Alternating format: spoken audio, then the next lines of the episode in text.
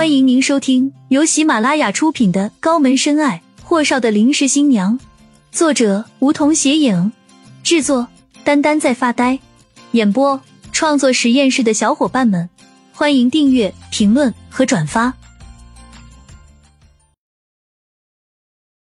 第三十四集，顾青青尴尬道：“没有了，我只是觉得我们不是很熟悉，这样欠您的人情不好。”霍东辰挑了挑眉，没事，以后我有难处了，希望你不要拒绝就行。顾青青，求，果然是天上没有白掉的馅饼，也难怪安安不喜欢他了。这人也太会做生意了吧？顾青青权衡了下利弊，左右他没钱，霍东辰的最不缺的就是钱，什么名利、权利他更加没有，色相那就更不用他顾青青自作多情了。用安安的话说，霍东辰的红颜知己遍布全球，男朋友更加没法预测。如此一想，顾青青也就了然接受。总归在和霍东辰合伙骗他家老爷子的那件事情上，他也算是帮了他很大一忙。反正他的房子闲着也是闲着，大不了哪天发达了有钱了给他房租总可以吧。顾青青咬了下唇，看了眼霍东辰，那。您可千万别再让我跟你一起骗人了，好不？霍东辰那货竟然哈哈大笑了两声，而后才说：“没事，有时候善意的谎言比起那些看似真实的虚情假意来，对人的伤害会小得多。”霍东辰的话听着有些不合逻辑，但是仔细想想，貌似又是蛮有道理。顾青青见他手里的钥匙和电子密码卡一直在他的面前伸着。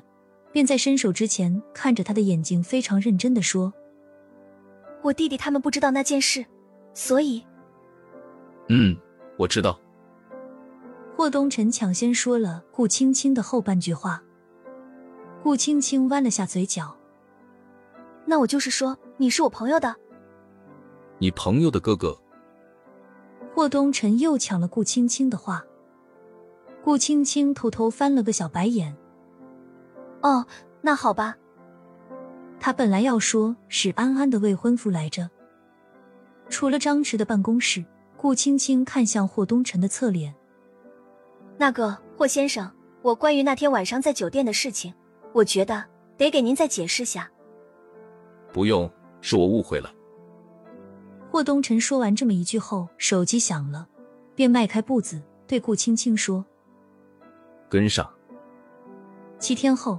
罗小英拆完线，观察了五个小时后，住进了病房。权衡了顾青青的经济情况后，霍东辰让张弛给他们安排了一间普通的单间，一张病床，一张陪床，有个单独的卫生间。这对罗小英来说已经奢侈的跟天堂似的。安安浪了大半个月后，终归还是回了安城。听说顾青青的母亲住院了，便拎着大包小包营养品来探望。同时，先谈谈顾青青的口风。当时只是想着帮他赚点钱的同时，也解救下自己。可他万万没想到，霍东辰是那样的小人，竟然把顾青青给假戏真办了。这要他哪里有脸面见顾青青了？安安乖乖和罗小英说了几句话后，便和顾青青一起去了医院的树荫下。长长的石凳上，顾青青不搭理安安，安安特别心虚的戳了戳他的胳膊。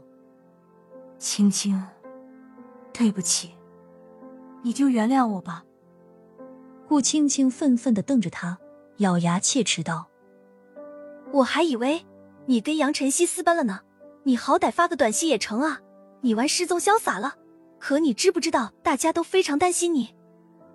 安安摇着顾青青的胳膊撒娇：“人家不敢联系你啊，青青是我对不起你。霍东辰那混蛋有没有说要对你负责？”顾青青猛，远山黛眉拧成了麻花，良久才噗的一声喷了安安一脸口水，笑得前俯后仰。连你都被霍东辰给蒙过去了。